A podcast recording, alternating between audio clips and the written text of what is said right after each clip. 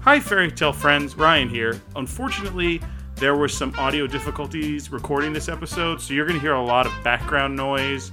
Hopefully, that's not going to uh, diminish your enjoyment of the episode. We really had a good time recording it. This movie, Klaus, is a new Christmas classic. So, again, sorry for the audio difficulties, but uh, those will be taken care of in our next episode, and we hope you enjoy this one. Thanks.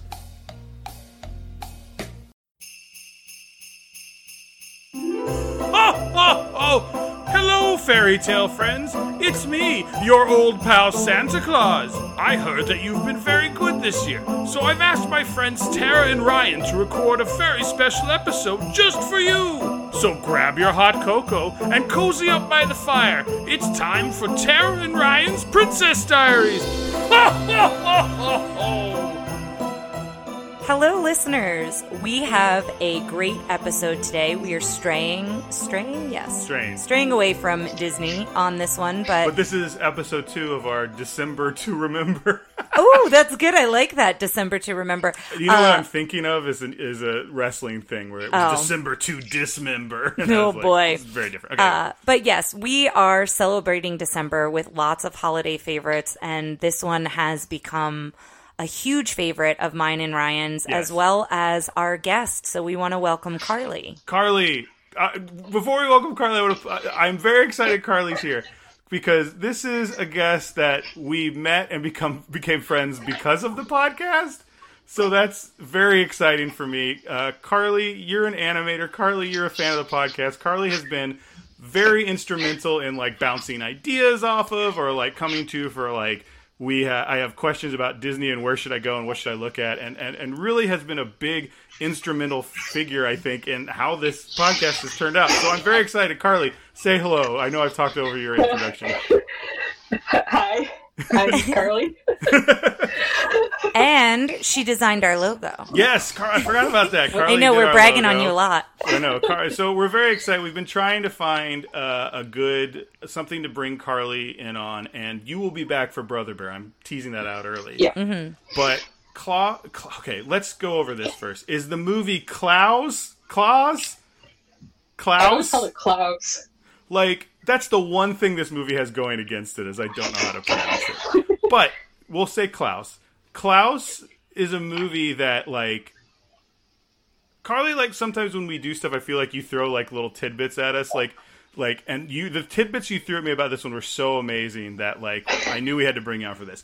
But number one thing is is you're an artist and an animator. So I want to talk about your background. Let's start with Disney movies and like why you like Disney movies and maybe how that led to you becoming an animator and then eventually like what you're working on now if you can talk about that or what you have worked on. So Um, sure. So I started with just having an interest in film. Like uh, in high school, was making dumb trailers for like goofy movies. Um, not And- a goofy but- movie for goofy no, movies. um, just like we would create like these dumb concepts of film ideas and then just kind of recreate them with what we had around the classroom. And then I, for, I think it was like a guidance counselor suggested maybe I should look at animation Oh, because cool. also in every class I was drawing all the time and somehow still getting work done, but I just drew a lot. And then I got to go away for like a camp one year because it was like a school program where a handful of students from like across the province got to go to the college for a week and have a crash course in animation. So that was like my first dabble in it, and I was like, I'm going to try this. Um, took a few years, but I eventually got into college, and there I learned. I started actually in pencil animation, so uh, when you see like those old documentaries with flipping the paper, yes. I was doing a lot of that. Um, lots and lots of drawings. Uh, t- for t- a 20 second animation, I think it was like 200 drawings. No, and jeez. keeping track of all those drawings was a lot.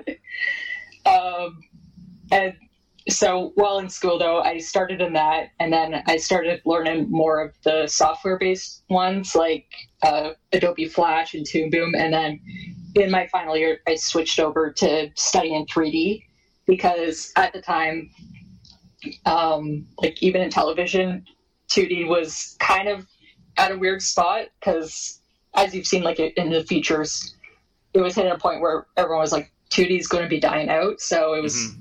you start learning 3D, and so I started learning it. But since then, 2D has exploded in television again. Um, and so I still like to dabble in it from time to time, but mostly I now work in the industry as a 3D artist. Um, my first show I worked on was Inspector Gadget, Hey, and uh, yep, it, it's Now, not just- the same just one to- like the old just- one. you, the new one. Yes, yes, yes, yes. Yeah, the new one. Uh, yeah, because most of the stuff I've worked on is young kid shows, um, and then currently I'm working on a Sesame Street spinoff. Oh, very cool. very cool. Um, so there's a couple things I want to back up and say. You did say that you that you gra- that the camp you went to was kids from across the province. Uh, Yeah. Carly is our second international guest calling in from the Great White North. Yes. Um, so there, so if she starts, you know, saying things in, in, in the metric system or whatever, we'll try and convert as much as possible. Um, two, and we can cut this out if you want. But one thing I thought was really cool about your story that you might not think is is cool, but we'll see. Yeah. You like didn't get into art school a few times.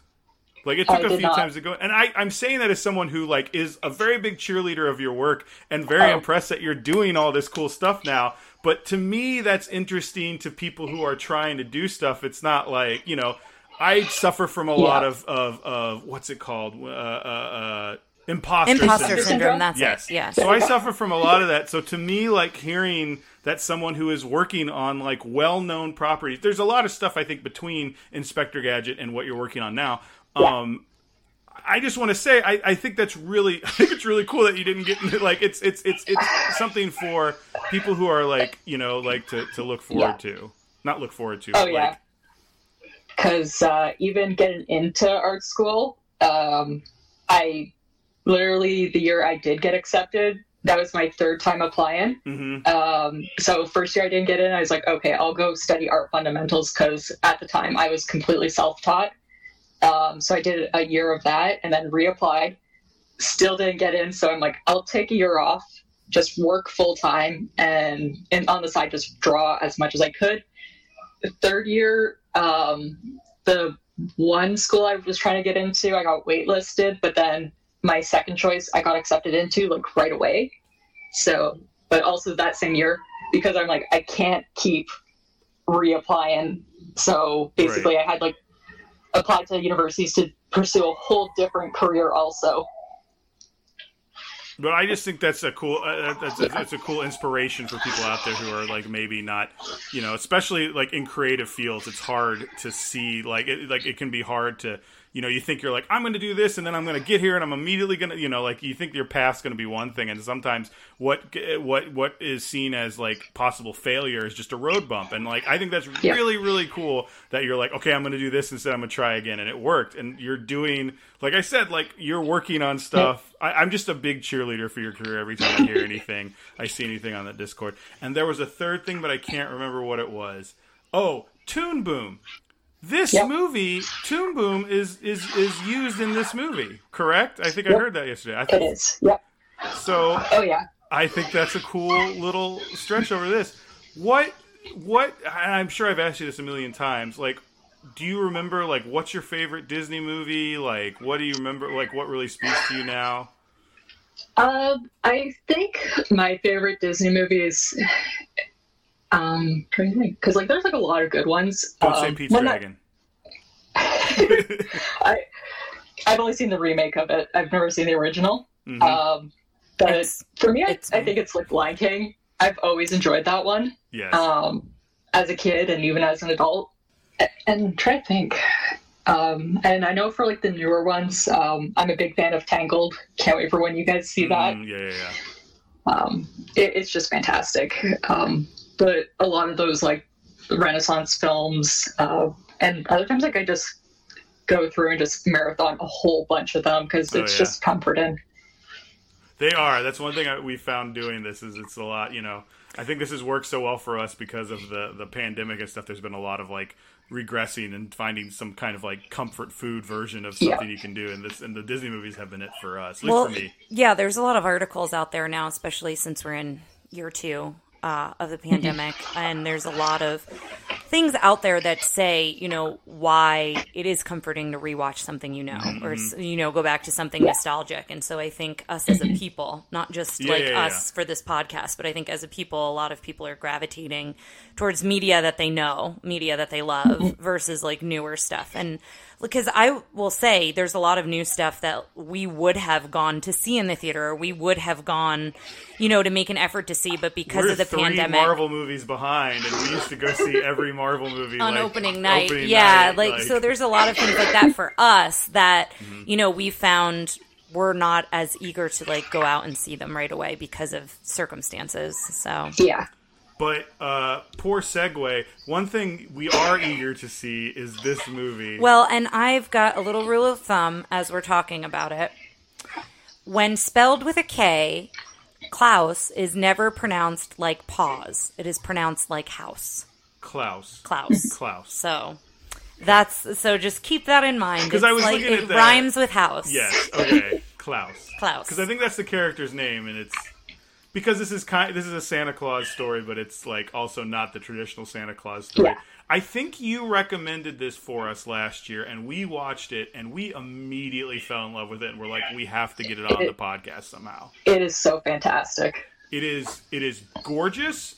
It is technically after watching some of the stuff la- that I watched last night is, is technically amazing. Um, I'm I'm glad you're here because I'm going to try and do my best to explain what's technically amazing about it. And I was kind of having a hard time with Tara last night. I'm like, but there's shading, but it's just 2D animation, but somehow the computer knows that that should be a shadow. Like I was like going like this This is is a fantastic software. oh, I was just this is incredible.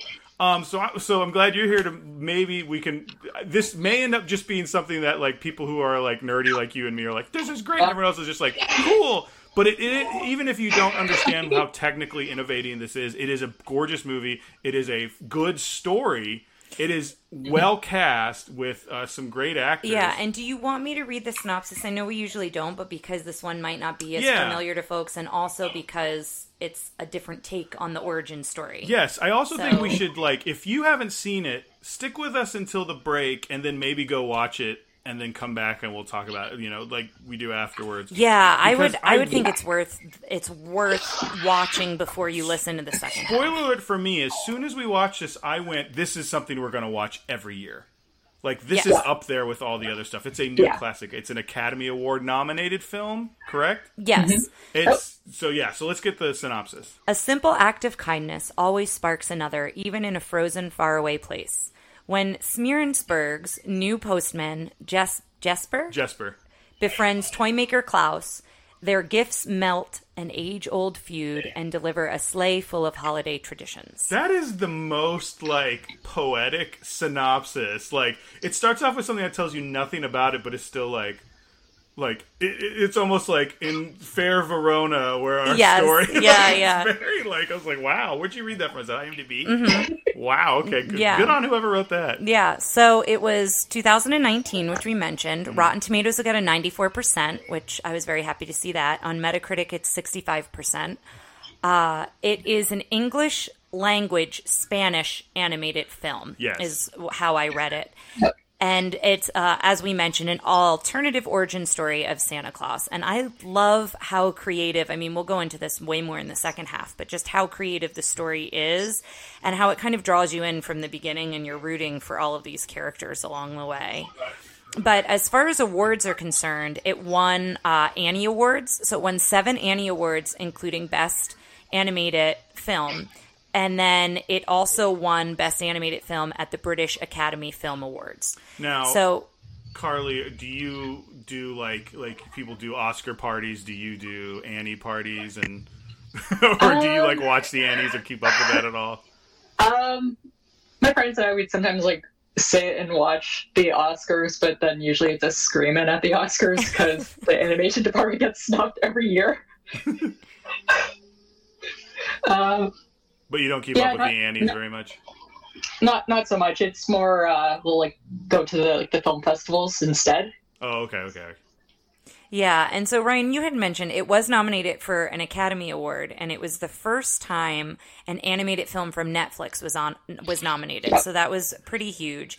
And then it was also the first time a streaming service animated film was nominated. So mm-hmm. not only for Netflix, mm-hmm. for for something streaming. So I really think it paved the way. And I mean, we've seen this with Netflix with a lot of their shows, like their television series, their docu series. Like they, mm-hmm. I feel like they've really paved the way for a lot of things as far as streaming goes. Well, between this and the Mitchells versus the Machines, I feel like their animated stuff is is there. There's some really good animated Yeah. things on Yeah. Netflix. And Yeah. so it was nominated along with Lost My Body. So I'm not familiar with it. I did look it up, but it, they said it was nominated along with that, but it lost to Toy Story 4. Hmm. Yeah. That's what it lost to. Now, I have pitched a season we do where we go through all the best picture, best animated picture nominees and do all the ones we haven't done. Yeah, I think that would be fun. I think that'd be fun, but it's gonna be it's gonna be a lot of Ice Age and Shrek more than we originally intended to do. Probably so. Uh, what I read about the director, and I don't know if you have the director's name or if you know it off the top of your head, Carly. I did not write it down. Probably because I, only thought I was going to butcher off the it. top of my head. Yes, that was I did it's, write it uh, down. Studios, What, I'm sorry, what was the name of the studio? uh, Spa Studios, I believe. Uh, I believe- Sergio pa- Pablos. So not too bad. Oh, okay. I yeah. but so he was in a lot of the stuff, and he, like, I'm really interested in him. Do we know anything about him, like, outside of this movie, or is this like his first, you know, big thing? Or Uh, not that I can think of off the top of my head. Um, trying to think. It's one of those like every year when I watch Klaus, that's when I like then sit down Remember and read up, and then but because I haven't sat and watched Klaus yet this year, I'm like it's been a bit. yes, um, Well, and what I read about him is his idea for this. He wanted to do a traditionally animated feature film, but he wanted to see how the animation would have evolved without the switch to computer generated animation. And so I think this is a good time to talk about all of that. What Yes. you saw in the documentary, and Carly, of course, what you know. But what I read mm-hmm. was the studio used the CGI lighting techniques with hand drawn animation to create this unique style for the story. And so it's very unique in its animation style because of that. yes. And we've recently released Atlantis, which I think did a lot of like mixing CGI with um, 2D animated. But this to me is like I think I I feel like when we see some of it, we're like, oh that looks okay, or oh that's interesting, and this is so gorgeously done. Even just the backgrounds, Yeah. the background, like even if you just take out the characters, like the backgrounds alone are so beautiful, and the way the light shines through, Yeah. like in the forest. There's so many different things with that alone, and then you take a look at the characters and all the detail with each character. But when you do that in a 3D environment, like when you're doing lighting in a 3D environment, it's it's representing something that's real life. yes, This is Yeah. having to in, interpolate 2D animations, which to a computer is just drawings. Like, I mean, I guess everything is just ones and zeros if you really Yeah. want to break it down in a computer. But this is something that hasn't been done before, or, or, or to my knowledge, hasn't been done this well. Where they're, you know, they're what they're doing is they're creating this program that actually allowed. So, so they do the whole movie in 2D. On now, they're doing it on a computer. They're doing it on like Wacom tablets. That you know, like they're drawing on this. There was a Muppet Babies uh, episode when I was a kid where they got like a pin that could draw stuff on a t on a screen like a computer, and I remember being like, "This is the cool." And you know, obviously, like they would draw it and come alive and stuff. Yeah. And I was like, "This is the coolest thing ever." And now I work with that. I don't work with it personally. well, I was going to see say I have day. one downstairs. If Yeah. you ever want to use one of the mine, nice- oh, too. Exactly. Yeah. Well, I, here's the problem: the technology isn't going to suddenly make me a good artist because Well, I am a true. bad artist. Yes. I Yeah. cannot draw. I always joke about doing. There's that meme where it's like, give me six characters and I'll draw six of them in like a grid. Like, give me six fictional characters. I'm always going to do that, and then I just want to put it up and have everyone see how terrible I am and everything. Anyway, um, but like they would do it on there. So they're doing it all on the computer and kind of using programs you know not specifically caps and, and that stuff but they're inking But and they're- painting it. and they're and it's all in 2D at this point. all in 2d at that point and there's shots you can see that i'll put up on the facebook page and other places that it looks like a very good 2d animated movie. It looks great. And then they add this lighting, and it goes from like, "Oh, this is good," to like, "This is transcendent." Well, when you showed me the image of Klaus's beard, and they like added the lighting to just his beard alone, I was like, "Whoa, that's really." So cool. last night I found the video where it's like a time lapse of them doing a shot of Klaus. And the thing is, is they've allowed they've created this program that kind of it doesn't just programmatically add the the, the lighting, and I think that's key because then you get like weird artifacts and stuff. It allowed the artist to kind of paint it on there and and, and decide where it should be. This is a movie that took years to make and also like came in was finished about a month before it shipped on Netflix, which when I heard that like made the like creative production des- like des- designer in me like pardon the term but like my sphincter like clenched so hard. I was like oh no a month Well, like, they yeah, they, it was in Crunch like time. yeah. yes It was in development for 10 years. I read it was Yeah, about okay. 10 Yeah. years. And then it was shopped Yeah. around uh, for different studios from April 2015 to November 2017. And all the studios thought it was too risky. Yeah. So they didn't want to Yeah. take a chance on it. And then that's when Netflix got the rights was they acquired the rights in 2017 and then it wasn't released till 2019. So it obviously wasn't done when they were shopping it around. Um, I, and I and I understand that because like even as I'm explaining it, I feel like people who aren't super technical in this field, like if I'm selling it to you, I'm like, yeah, we're gonna have more shadows in this movie. It's like who cares? But like if you're like a like in in my mind, the like guy smoking a cigar and counting money at the Disney desk, Yeah. like, no, thank you.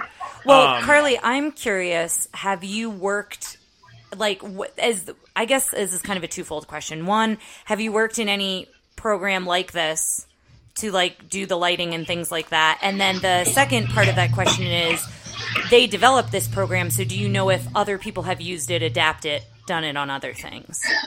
Uh, yeah, like I've actually used Toon Boom a few times. Mm-hmm. Um, I I'm still like more the bare bones level. Like my classmates who pursued 2D, like they do it daily. Okay. Um, but the way the software works, it's like you can do the drawings. Um, you can also do like a more puppet based one, but with the drawings, it like it turns it into solid objects in a way. So then that's how like the lighten would register the object, and then you can still tweak the lighten afterwards.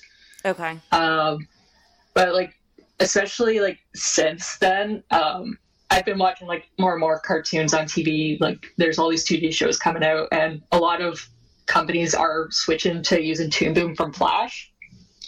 And with uh, it has like its own built-in compositing software, and it's allowing to do these cool effects. Um, espe- uh, one studio in like particular that I always like to think about is Mercury Filmworks. Uh, they do like The Lion Guard and Tangled, the TV series, mm, and they have like perfected the ability to like apply textures and do very nice soft lighting in their 2D uh, shows. Mm. Um, also, Hilda, like if you've seen like any images from that. Um, so like the one that's using Klaus is definitely way more high end, but it's becoming like more streamlined across Mhm. the board in the technology. Yeah, Yeah. that's great. Because that was that's always I'm always fascinated to see how people adapt it to obviously make it work for them, like for what they're doing. But I feel like they paved the way to be like, look what we did, and then it gets people thinking, how can we use it and Yeah. adapt it and whatnot. The other thing you mentioned that we haven't mentioned here is a big thing they do in this is the textures on certain things. So what I want you and some of our audience to listen to pay attention. If this is your second time watching it, watch for this. You're gonna love this because I know how much you love hair. I do love hair. Um, look at their shirts. Look at their shirts and this stuff Oh, because yeah. they add stuff so that it looks like they've they, they add like like you look at my shirt right now and it's got kind of this texture. They do that on certain things. Mm-hmm. I will and keep an eye on. Yeah, it. keep an it's eye just like on a very rough texture, And, and and it's so beautiful. I just I I hope uh, God, if you're sitting here listening to this and you're like look at listen to these nerds. It's what you're gonna see is just a beautiful movie that's well written and stuff, and that's the other thing about this is the ability, like we're talking about, like where the artist can come on later and paint on the light and make changes and do this stuff and make these, you know, there's programmatic stuff that kind of gives you a good start, But I'm going to speak right now to just a few people out there, and no one's gonna, but I want to thank good tools programmers are very important for bridging the gap between technology and creativity. And artists and designers appreciate your work. I know there's uh, there might be one, maybe two tools programmers I know out there who know this, but I appreciate I appreciate what you do. Okay, Writing a love letter Yes. to the tools programmers. I love it. Uh, also, talking about what the animators focused on is when they design the town. So, something else to look out for.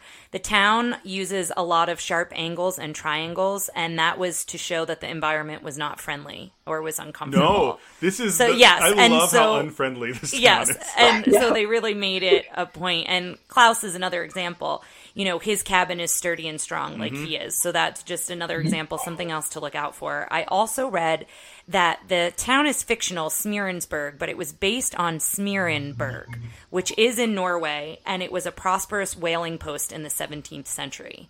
So it is somewhat based on a real place. Did you read any of the information on the Sami people that he?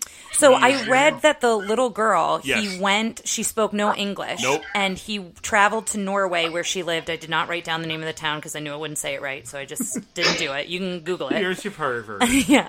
So, but There, he, our two Norway listeners are like stopping the podcast Yeah, right yeah. now. So- insulting. he he went there he went to norway and did the whole recording just did the whole session with her through translation and mimicry which i thought was really cool Mm-hmm. Well, there there was there, there were three people in on it, and they're all sitting like right next to the microphone. And he would say, and he would give deliver the line in English, and and like do it for her. Yeah. And then she would like watch, and then she'd turn and look at her translator. Translator would tell her what this is what he wants you to say, and she would do it. And she, they have a, there's a video of it again. There's a there's a bunch of videos. You know, we're losing one of the things we're losing now is like Netflix doesn't give out doesn't do Blu-ray releases, so you don't get special features. But sometimes you can find them, and there's a lot on this. Yeah. And there's a lot of that recording session on that. And it's so adorable because she does one one time, and then she like puts her hands to her mouth and like looks at her translator, and is like, blah, blah, blah, blah, blah, and then he says something, and they go, she wants to know if you can erase that one. It wasn't Aw. very good. And he's like, oh, okay. how old do you know how old the girl was i didn't come across that Well, like she's not. She's tween y, like Okay. something like that. I don't Got know, it. but she she had like glasses and a ponytail, and he was just so like this director is like has that kind of Javier Bardem like really kind like well not not Javier Bardem like in Skyfall, but like that real Mm-hmm. Yeah. like I, I picked like if you ever seen him interviewed, he's got like a very warm quality. If you've ever seen any of his characters, they're horrifying monsters. Yeah. But he had this very like warm Spanish quality of just being like, "Hello, who? Hello, it's nice to meet you," and like never once like looked at the translator. Was very connected with her. You know, did that Mm-hmm. That's sort great. of thing. Um, but they, uh, yeah, but he was really he really wanted to make sure that they. He goes no. There, he goes. There's thirty thousand people in the entire world who know this language, and he's Wow. like, we could very easily just do gibberish and like no one no one would know. He's like I- but it's very important to me to make sure it's done well. Well, I think we talk about that all the time authenticity and Mm-hmm, talking about, you know, what was done well, what wasn't in in animated films as we go on and I think there's something to be said about that and something very respectful for him to be like, you know, it's a language that a small amount of people know, but you want to do it justice not only for those people but also to make it as authentic as possible. well i also think when we after we've watched all this like how they do disney movies and stuff there's a certain way of doing things that some people try to emulate but not the right things you look at when katzenberg goes off and does dreamworks you know like Shrek Shrek 2 was like the most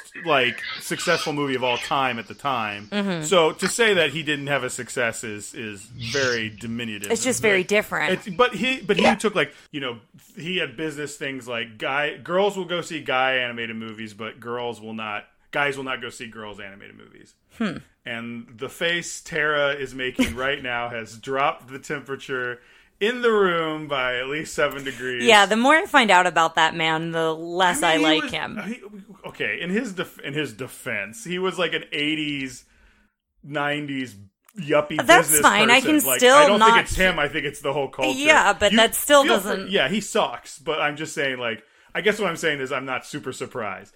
I'm- He's, yeah, He's the person I think of whenever I see the like, nah, we're not going to do Klaus. But this movie did a lot of like what was important, like the, the stuff that makes these movies, I think, iconic and not just successful. hmm Is this movie, like I said, we, as soon as we- you know, it's there's a lot of care put into the authenticity of this, even though it's a fictional town and it's a world. There's there's a place, and and you can feel that in this. There's you know the the characters are done a certain way. They're allowing the artists to be the ones who are in charge of like the product through um oh, what's the word I'm looking for? Like like like I said, it's not just programmatically. Like there's they're creating these tools that the lighting artists are using, not just the programmers, and Yeah. stuff like that. Not a knock on programmers, but they're I mean, you just wrote a love letter to the tool tools programmers. programmers. so- Shout out to Shannon. Shannon was a tools programmer. Um, but yeah, I you know uh, so is Paul. Paul was a tools programmer. Oh. All the best programmers are tools programmers. Um, all of our like uh, our like Our good UI friends. programmers Yeah. are just like out of here and they're AI guys. anyway, um, and that's what I think. I think they took the right lessons from Disney and weren't just like, oh, this is interesting. Like they went to Norway and they there's a whole video of them with the Sami people and like going through this thing and, and they're very nice to them. Um, you know, like there's all these. There, it's basically it looks like it's from the movie. They're on a big sheet of ice. Mhm. There's a couple like huts or tents or whatever, and there's just reindeer everywhere. It's great. Well, there was one thing that I read. I didn't write it down, but at first they had reindeer eating berries, and then they found out that that's actually really poisonous. Oh no! If reindeer eat berries, so they change it to moss in the film, and that's what they actually eat. But they, again, like go- going to that point of trying to make it authentic, they didn't want people to see it and then think, oh, reindeers can eat mm-hmm. berries. So if somebody was to then try to feed a reindeer a berry. Berry. So I, again, I, I think that that goes to what we've been saying Right. about how authentic they tried to make this film. Uh, I only have uh, I have two more things. One is something to look out for. After the sleigh crashes briefly, you can see the A113 on a crate that falls off the back, which we've talked about that before with Pixar. That was a classroom number um, in the California Institute for the Arts with a lot of the animators. So they pay tribute to that in this film. So I will be on the lookout for that. Apparently, it kind of happens quickly. And then I don't know that I'm going to say her last name right, but it was the last film that animator Mary L E S C H E R Leisure Lesher. The film's dedicated to her because it was the last film she worked on, but I wasn't sure how to say her name, so just I just looked at my notes and I remember I didn't write very many notes last night because I was just like, Tara, get in here, like on the like. Like, look how they're doing his beard, Yeah. and they did like a whole thing, and and she was like, "Oh, great!" And I'm like, "No, I need you to get I thought it excited." was very cool. There I just no wasn't at the same would ever be energy able to- level. yes, there's yeah. zero chance Yeah, you could have matched my energy. I was like, look at, look at. It's it was like when I was in Ireland and I kept yelling, "Look out the grass! Look how green the grass is!" And everyone's like, "It's just grass." And I'm like, "No, you don't understand." That's what I was doing the whole time. I'm like, I hope some of this energy comes across to people who maybe aren't into this stuff, and maybe you'll you'll get it looking at it. it now, listeners, if you haven't seen it this is would be i know normally you're probably just go on to the next thing but use this opportunity to watch it get your kids it's you know spoilers it's very good for it's it's it's very It's a great kid-friendly, family family correctly. holiday movie. um it's it's and if you don't have kids grab your you know it's it's good for just adults too like it's it's it's a it's great go stop the the podcast when you hear the tape going into the vcr and watch this movie and then come back but for the rest of you who've seen it we'll see you in a little bit now is the time to take the vhs out of the clamshell and put it in the vcr See you on the other side, listeners.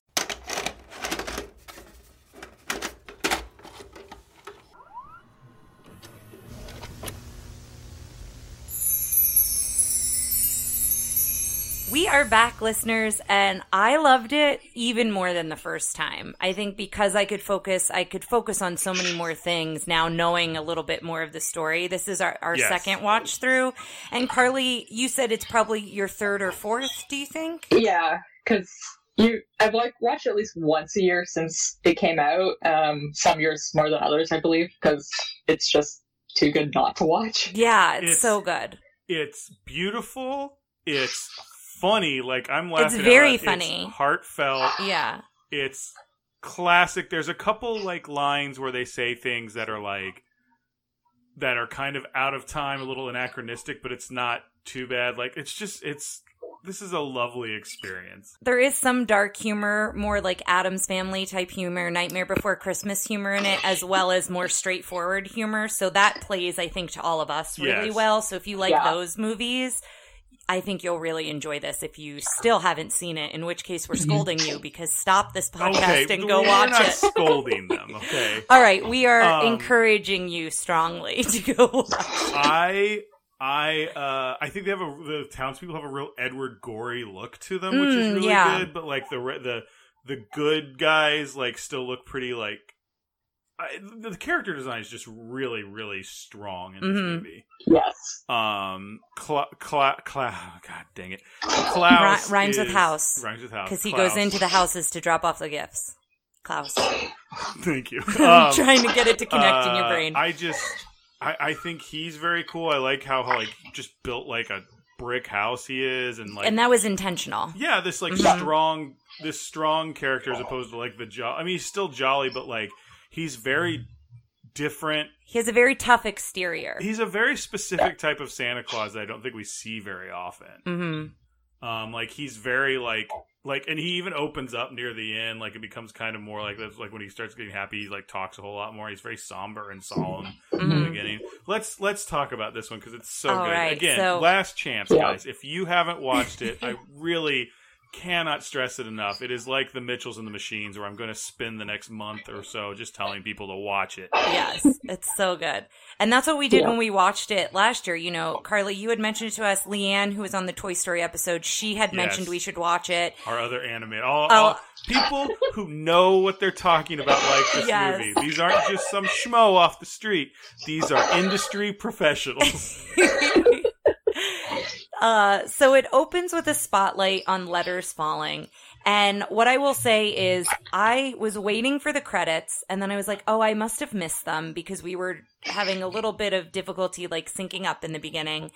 And then I realized the credits of the name, the, t- the movie title does not come until the end of the movie, Yes. which I think is kind Because of they cool. want to give you enough time to know how to pronounce it. um, and it's a wind up toy. Like Klaus, it's got the wind up on the side of the K, so I thought that was cool. So that's at the very end of the film. But anyway, it opens up with these letters falling.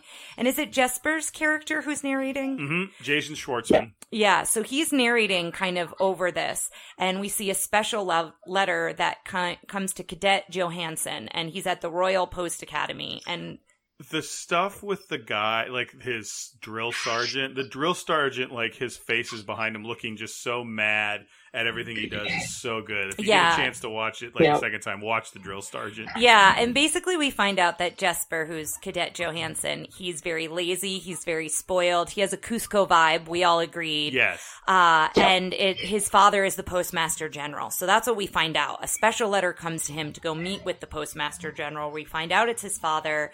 He's been summoned. Played by And- Sam McMurray. Uh, I don't know what you know him from, but he's been in eight. He's a like character actor, Got so it. he's been in a bunch of stuff. Yeah. And so we see this montage, and there's so many good montages in this film when they're describing something and then they flash to it. So, and it's a lot of like physical bits. So again, we might not describe everything because we're just going to tell you to go watch it because it's so good. But there's this montage of him failing every exercise in the Postal Yes. Academy. Like everything he's supposed to do, he can't do it right. And Kind of that that Ace Ventura thing. Remember Ace Ventura at the beginning where he's carrying the package and it's getting smashed. oh, yes, That's yeah. what it felt like to me when he's just kicking it down the stairs. and Yeah. So his father realizes he's purposely failing. He wants to purposely fail out so then he can just go back to being spoiled and, you know, kind of do whatever he wants. And he, right then and there, makes him a postman. And that's where his drill sergeant gets even more upset that He's got so, he's like- officially yeah. become a postman after doing nothing that all these other people are training to do. Well, I also like the scene where they show him where he's gonna go, and uh, what's the name of the town again? Uh, oh, I have it. Smearsburg. Smeerensburg. Smeerensburg. Smeerensburg, yeah.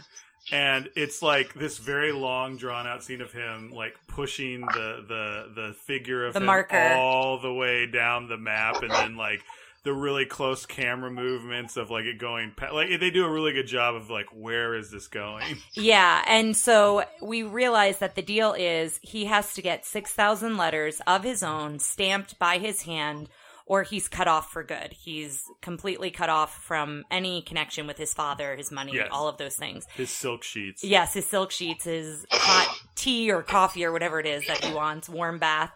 And then you hear the drill sergeant say after he leaves, you know, do you really think, like, isn't that a little too harsh? So we realize that something's up with this town. We don't mm-hmm. exactly know what, but we know that his father's aware this isn't going to be an easy task. Mm-hmm. And Jesper thinks it will be. He's like, 6,000 letters, no problem. I can do it, whatever.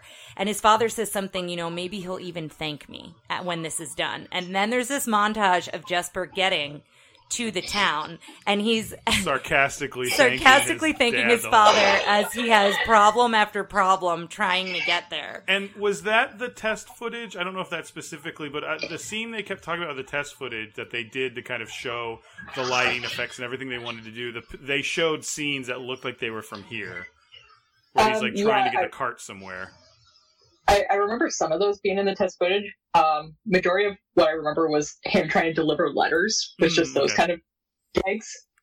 Yeah, because the they wanted to. Sh- I remember this was like like most of it is hand drawn. It shows the backgrounds, which the backgrounds went through a lot Oh, of or- processing, and of, they're like, gorgeous too. You know, it, even just going So through beautiful. viewing and focusing on Mhm. the backgrounds as well as each character. There's so much detail in every piece of this film. and they're doing um, that kind of uh, compositing in a way that gives it depth as well, so they can kind of parallax it and do those things.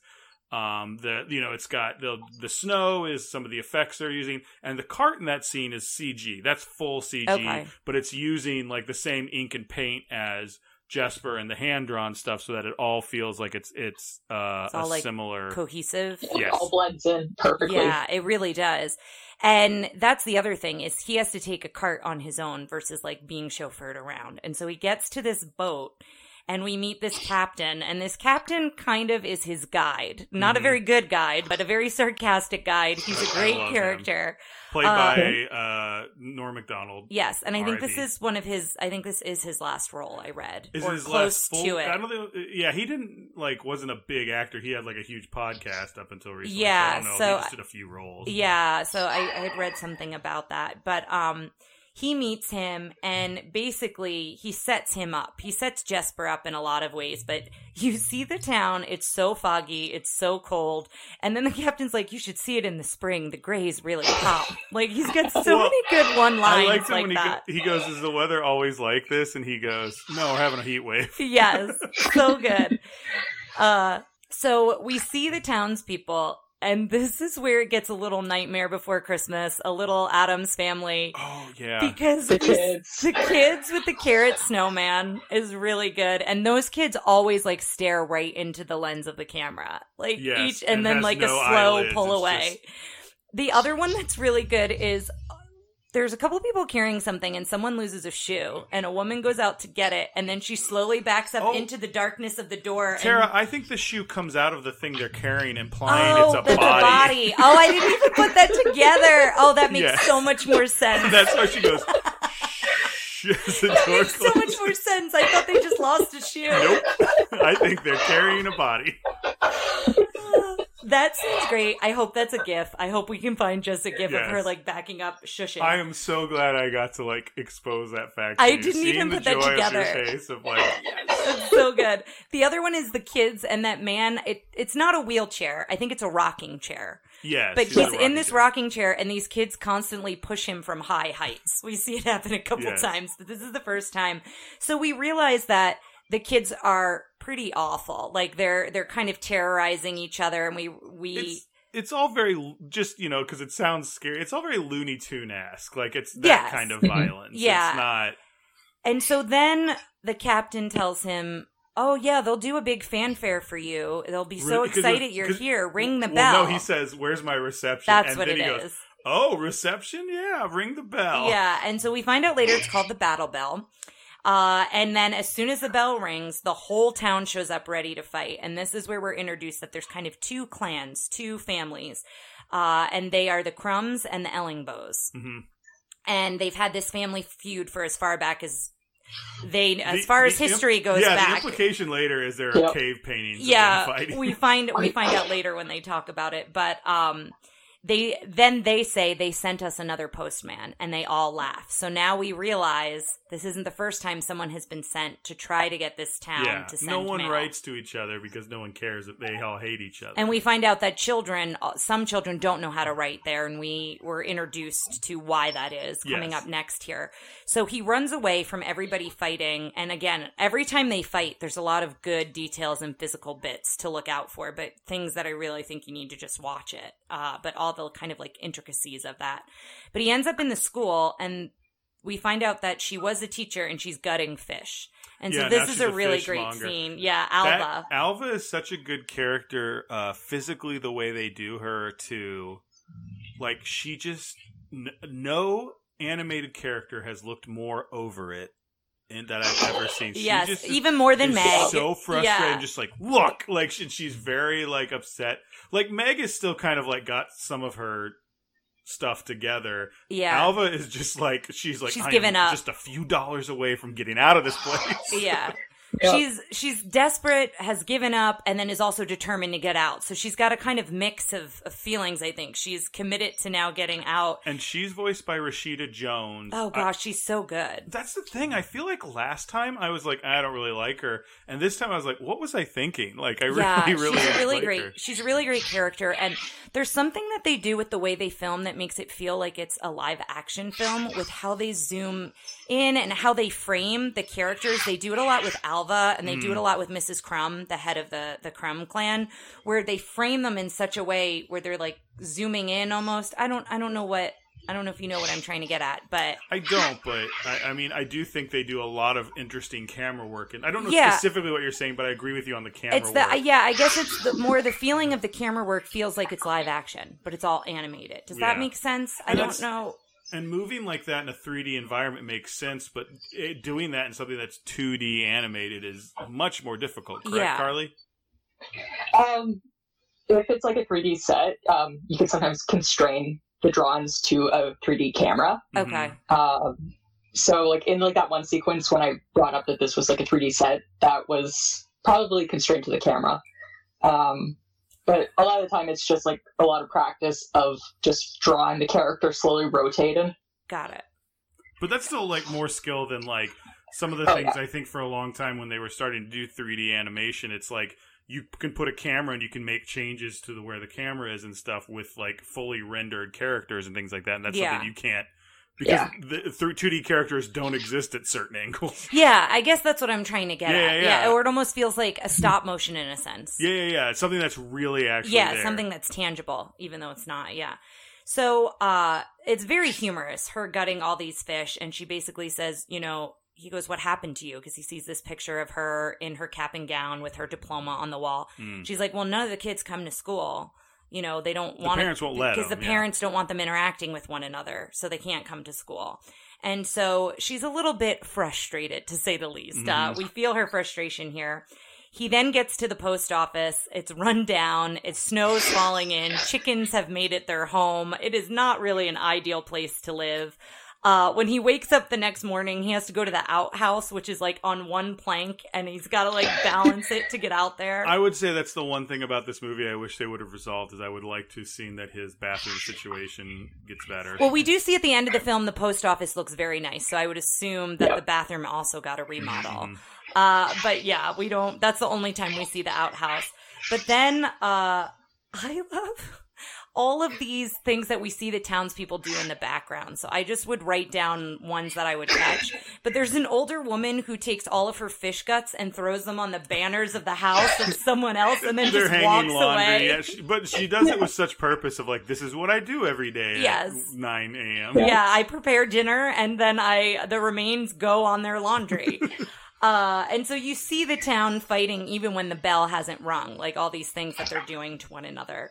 Well, I think that's good in showing that this this maybe the way they treat each other isn't necessarily malicious as much as it is just this is how we've always done things. Yeah, Yeah. and you see this as he's trying to find letters. So he's going to every mailbox and realizing nobody sends mail. And through this, the captain keeps giving him updates, you know, very sarcastic and kind of giving him updates on like what's going on with the town and why it is the way it is. So he tries there's a kid up in what looks like a tower, and his drawing floats down to And it's- Jesper. And it's a drawing of him like Looking it says, sad like, in this "Me," tower. and it's like yeah, he's sad in the the house. Looks like he's trapped. Yeah. And so he tries to get the, the kid wants the letter back and says, "Oh, just put it in the mailbox or bring it up to me." And then this is where Jesper's like, "No, no, if you have a penny, I can mail Yeah. it to you." And he tries to like really get the kid excited about mailing his drawing back to himself. And then the father shows up with these two deck dogs. the dogs are so horrific looking. yes. And so he gets he then gets chased by dogs and runs away. Uh, so he plans his first goal is I'm going to get letters in two weeks. In two weeks, I'm going to be out of here. You know, I'm going to get the 6,000 letters. I know I can do this. And then we see like a montage of time passing. Yes. And all of these, um, what is that when you mark He's- the days? yeah, the yes, tally marks, marks. or hash marks. And then he's like crossing out t- houses on the map of places where he couldn't get anybody to Yeah. do Yeah. mail. And then the captain, of course, is there in the window, like being a little smart. And he says, Oh, well, what's all the way up in this corner? And it's like all the way in the very top, like right corner, there's this little like house. And so he's like, "Oh, the woodsman lives there. You you should you should go visit him. That that's a great idea." And my thought was, this guy has never set you up for success. Like it, like why should you listen to him at this Well, point? Well, because he's desperate. I like, guess he has that's to do true. something. Like I like the idea that he thinks he's going to get there and he's going to be like, "I've been waiting to send these six thousand letters for so long." yes. So uh, he walks in. The place looks abandoned. The door winds up locking behind him. Ice falls. He's basically trapped in there, and he sees all these toys. And one of the toys, he accidentally starts it to play, and it's very intricate. It's kind of like this musical band playing. And then he sees the shadow of what we come to know as Klaus with an axe. Klaus. Klaus. Oh, see, I did it. Uh, with an axe. It's the one thing this movie has going against it. it makes me so. It's one if- if- critique. yeah. yeah. So, um, he sees this shadow. He freaks out. He tries to run away. And at this point, we don't see Klaus's face, hmm which I really like how we're introduced to him. We're introduced to him kind of piece by piece, very slowly. He winds up running away, and the letter, which is really the drawing of the kid, kind of falls in the snow. And this is the first time we're introduced to the wind. And we were talking about how the Famous character actor, The Wind. Yes. But we were talking about how from moment one, you know, there's something special about the wind, even if you don't really know what it is. It has like this magical quality to it. The music changes, Mhm. uh, the lighting, everything about it is a little bit different. And so it kind of blows the picture to Klaus. And he looks at it. What happens next? I'm drawing a He goes sorry. and he, he brings a he, he brings, brings a the toy. That's to- what he does. yeah. He brings the toy to Jesper, and right? he's like, "You're a postman, aren't you? Put it, g- go, take it there." That's right. That's And right. Jesper goes through a very like Looney Tunes esque like attempt to get into the house. Well, and also when he's in the cart with him, yes. he's like Oh, smushed to the side. And even at this point, we don't see Klaus's face really well. It's kind of darkly lit because hood. he's got the hood over it. And he goes, he goes, we can't just leave it. It doesn't fit in the mailbox. He's like, oh well, I can't get in there. And you see all these booby traps. They're like bear Bear traps traps and spikes. Yeah, And, and Jesper's also like, this is clearly a head. Like he doesn't know what's in the box. He's like, I'm Yeah. giving this kid clearly a human head. And then Klaus just bends the bars of the fence so easily. And I think at this point, Carly, you mentioned something you loved. Like Oh, just the contrast between them. yes, the contrast between them. And we talked a lot about how Jesper would be something very fast, very quick, very funny, and then very still, very Yes. slow, very quiet. A lot of the humor from this is like it's very still, and then something fast happens, and then Mhm. like even in the scenes, like like the way Jason Schwartzman talks is just like blah blah blah blah blah blah blah. Yeah. Blah, blah, blah. It's just punctuated moments with spaces in between. J.K. Simmons, by the way, voice of Klaus in Well, this. we haven't heard him talk yet. Yes, he has. He said, like, you're a postman, aren't you? Oh, I guess he did Yeah, say he, that. he doesn't yeah. talk very much yeah, for, like, I guess he's the really, first but half he's of the really movie. only said like one or two words Yeah. at this point. And so they he watches the boy open the package. Basically, what happens is he gets the package to the door, then the dogs come out again. So Jesper runs away. I feel like we've watched so many Santa Claus things where we say like, "Well, why doesn't anyone wake up and go after him?" Or you know, we make those jokes. And this is the first movie to like deal with it, and it works because it's not actually Santa Claus being like hunted Yeah. with a gun and trying to get out Yeah. the front door. And so so he Klaus watches the child open the package. It's this toy frog with a pull string. And, you know, this is the first time we also see him without the hood. I think he brings the hood down Yes. at this part in the film, and we really get to see his face as well. His nose is him and the noses in this movie and how they're shadowed. It's a weird thing to key in on, but like Klaus's nose, like if you would have told me it's like we did this whole movie 2D except for Klaus's nose, I'd be like, makes sense. Like it looks, he'll move and it looks like it's gonna like come out of the screen. Yeah. It's crazy. Yeah. So then we cut to, because Jesper's run away, and we cut Mhm. to the next Well, morning. Jesper's been chased away. Well, yes, fair Because then the fair dogs enough. like he come up to Klaus and like Klaus just gives them a look and they go "Whoa," and they run off. That's right, yeah. And so he wakes up the next morning in the post office with this makeshift weapon because now I think he's afraid of everyone. Something out of a broom. Yeah, he's afraid of Klaus. He's afraid of the dogs. He doesn't. He just wants everything to like. God. Yeah, he's done.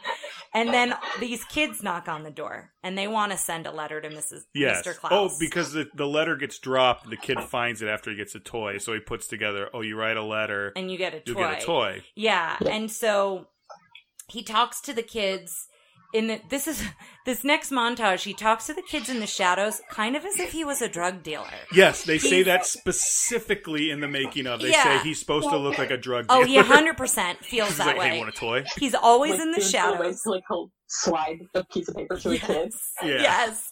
Yeah, he's always in the shadows. He's like sliding things like Carly just said. He's also I love that he's making paper and pencils. He's making it so easy for the kids. Like, "Oh, you don't Yeah. have paper and pencil? Here you go. I've got that for you. Now don't forget your penny. You have to bring your penny." Like it's this whole system. And it's a really good scene.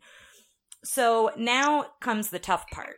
Now he's got all these letters and now he's got to convince Klaus. So he's got to go back up Mhm. to his house. And And this is so- the first time we see Klaus making the bird houses and Well, and he splits that log with his hands. like uh, Captain America and Yeah. Ultron. So he just splits it with his hands. And then he has this rope that we find out is going to hang the birdhouse, but it looks just like a noose. And Yes, and he, hands, he hands it to Jesper. gives Jesper up. goes, He goes, fine. "Okay." And he just goes to put it on himself. it's such a good scene. Uh, and then he throws it up there, and you see all these birdhouses. And you made a comment, and I agree with you too. That sound when they all clink against one another when the wind blows through the birdhouses, it has like that wind chime quality. Well, uh, wooden wind chimes. Yes. I feel like you and I are wind chime connoisseurs. We and do like, love a wind chime. we usually hear like uh, a wooden wind chime, we're like boo. But this one had this like real nice sound to it. I was Mhm. like, I'd get a wind chime of those birdhouses. Yeah.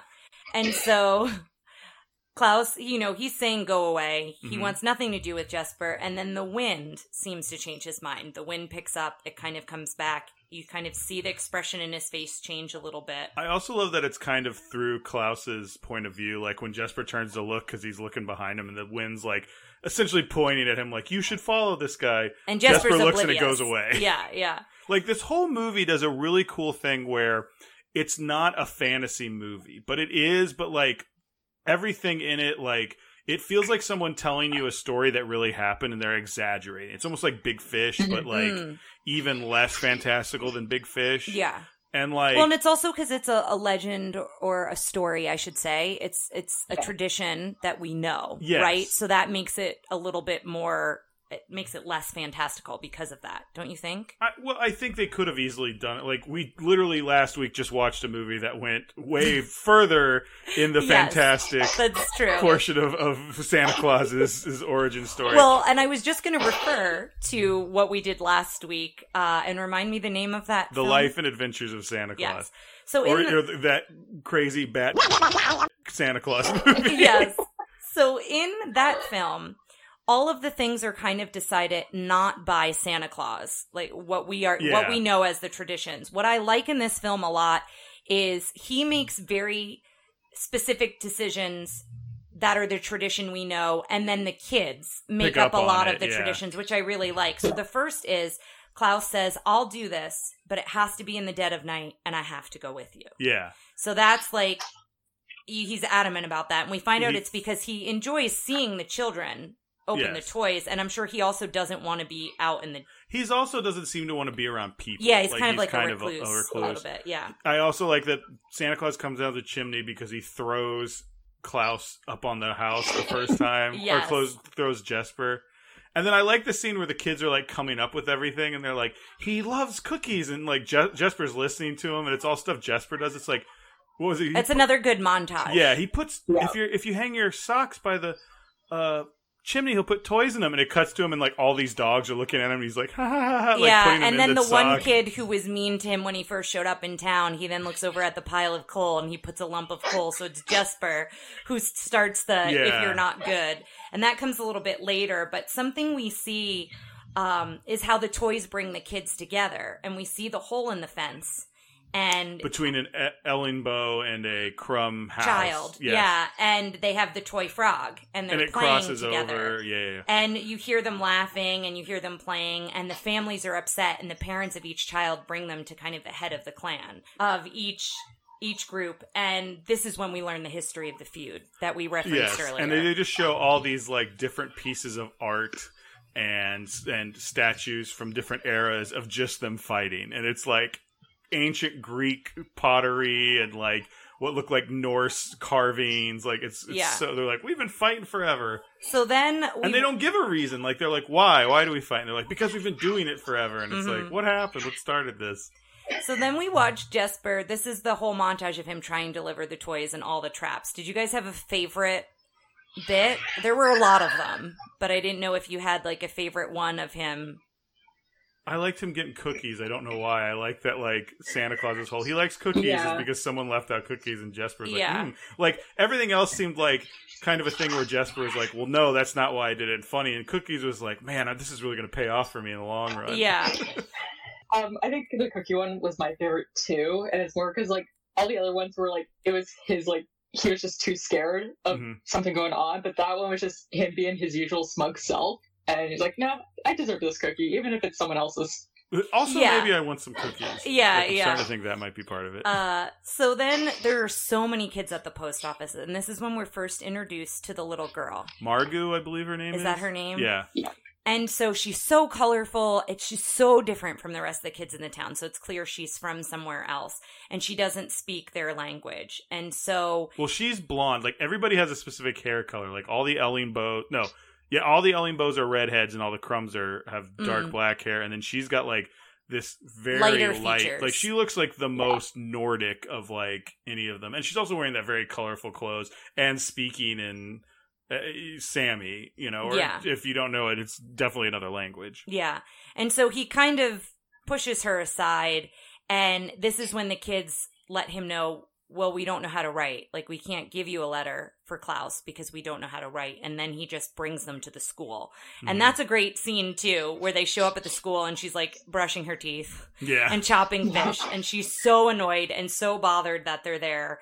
And uh, we find out that it's been five years. She's been there for five years. She's very upset that Jesper has kind of changed things for her. And Mhm. now she's got to like deal with these kids, whereas she used to love that. And so we start to see her character change from here on out, too. Um, there's a couple of montages about, you know, her teaching the kids and taking her money that she saved to leave to pay for school supplies and things like that. So we see that a little bit later. Uh, but this is when the kids start talking about how Mr. Claus Klaus can fit in any size chimney. I wish we had done a, po- uh, like a, a hash marks on how many times we screw up. I did it. I did it great in the first half. Second half, I'm I. I'm not denying that I ruined your brain. What I'm saying is it's just happening a lot. Uh, but I also like when all the kids are telling these stories that we referenced to earlier. You can tell a little bit that Jesper's a little jealous, like because he's not. It's him who's doing all this. Yeah, I thought that was when. I Remember the first time I saw it, I thought that was going to be like the big thing. Is I like, like How that- get he credit for this? And then he never seems to care. Yeah, I like that it kind of evens out, and I think, like you said, Carly, he gets it back with the cookies. Like that's a selfish thing. I think that started out as like that was not left for him. He Mhm. just ate someone's Mhm. food, and then the coal. I think the coal he really enjoys that moment when he gives the kid the coal, and when the kid comes to him at the post office the next day, and then he tells. He tells this story of, well, he's always watching, and if you're naughty, you know, you're going to get coal instead. So and then the- the music cut right there too. yes, yeah. I, I feel like there are parents who watch this movie are like, yeah, like Yeah. that feels very Elf on the Shelf to me. uh-huh. Like, There's a couple musical cues, not many, but I think they're so appropriate. have you seen Yeah. the Elf on the Shelf? This this is untangent. It's an Elf. I know you. You put it. You're like, here we go. Well, no, because you were I know. I was saying you got on this, but real quick, have Mm-hmm. you seen? It's Elf on the Shelf, but what they've done is it's Than. It's a it's a figure of Thanos doing the snap. And then there's a hat, and it's all Oh, crum- no. it's crumbled candy canes. Oh my gosh. anyway, that was it. I thought that was Oh, really funny. Uh, so this is when we start to see the teacher have joy again for teaching because the one little girl wants to write her name, and then she writes it out. Well, and she- then all the other kids are like, oh, "Teach me my name." yeah, yeah. And first, when the little girl writes her name, she's kind of like the teacher's rolling her eyes, and then she's like, "Wow, that's my name." And then all the kids get excited; Yeah. they all want to write their names, and then we start to see her really turning around. Then it cuts back to them, and now it's another thing that they have to solve. Now it's too many toys; it's too heavy for the cart. The horse can't pull the cart. And so he sends Jesper to catch the reindeer. So he's, this is a whole physical bit of him trying to catch the reindeer. And then you see Klaus in the background just dropping little pieces of moss. And the reindeer just all follow him and like are in place. And then Jesper's like, really? Like, I was chasing all these reindeer around. But the kind of the first magical moment between them is when they're in the cart and the reindeer take off and they're both so excited of how fast it's going and they both have this moment we hear the traditional ho ho ho from santa Yes. from klaus uh his laugh J.K. Simmons is such a good Santa Oh, voice. he's so good. And they they kind of connect and bond in this moment that we haven't really seen up to this point. So then uh this is where the naughty list and everything comes in we talked about and the kids doing good deeds. We start seeing that. So after Jesper says, you know, he's always watching, hmm all the kids are doing good deeds for the other families that were feuding. Yes. And so there's a whole montage of that. And so what's really great is they connect it with all the things we saw in the beginning. So the creepy kids with the snowman with like 12 carrots. Like we see that their snowman doesn't have as many carrots. We see that they take the laundry down before the fish guts get thrown Yeah. up. So there's all these things that we've come to know that these The- townspeople do that the children then kind of interject. It starts affecting the adults because like they get the berries for that one. They bring berries to like the the the Ellingboe children bring berries to the Krum neighbor, and Mm-hmm. then the Krum neighbor she's like, and then she made jam, and she brings jam, and she like thrusts it out. I'm like, here, like like she's Yeah. she's doing nice things, but she's being kind of snotty and then the it. father on the other side of the fence, instead of mending the fence, builds like a play. Well, well, that's later when they actually start doing nice things. But I like at first when they're like begrudgingly Oh, being yes. nice to each Yeah. other because the other one Yeah. makes like a pie out of the berries and like "Hmm, here, like, Yeah, like it's like they don't like they feel forced. yes, Yeah. but then later they're like because because at the same time after they he builds the the the playhouse, there's also she comes over with a berry cake and the woman like is like come in like she's Oh, you know, that's it right. changes yeah, to that it later. progresses. Yeah.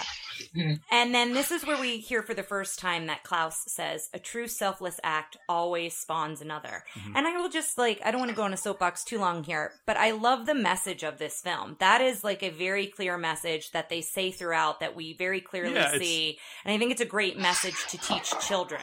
Right? Well, it's also very simple, but like it's it's like do good deeds, and it, and it you know I it's I, I think it's very simple. and It's not forced down your throat, but it's just you see all the implication of like I'm doing good things and how it's affecting everybody in these Mhm. dominoes. How of, it like it makes you feel Yeah. good, but it Yeah. also like helps others. Mm-hmm. And so then the heads of the families kind of meet in secret and they start talking about how, oh, I guess they don't meet in secret yet.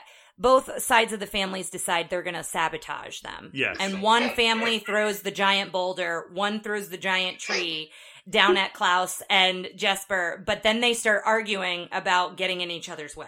Yes. So then they still what are you doing at my ambush? Yes. Your ambush. yeah. Uh, and then the sleigh is going fast to try to avoid them, and they go up off this cliff.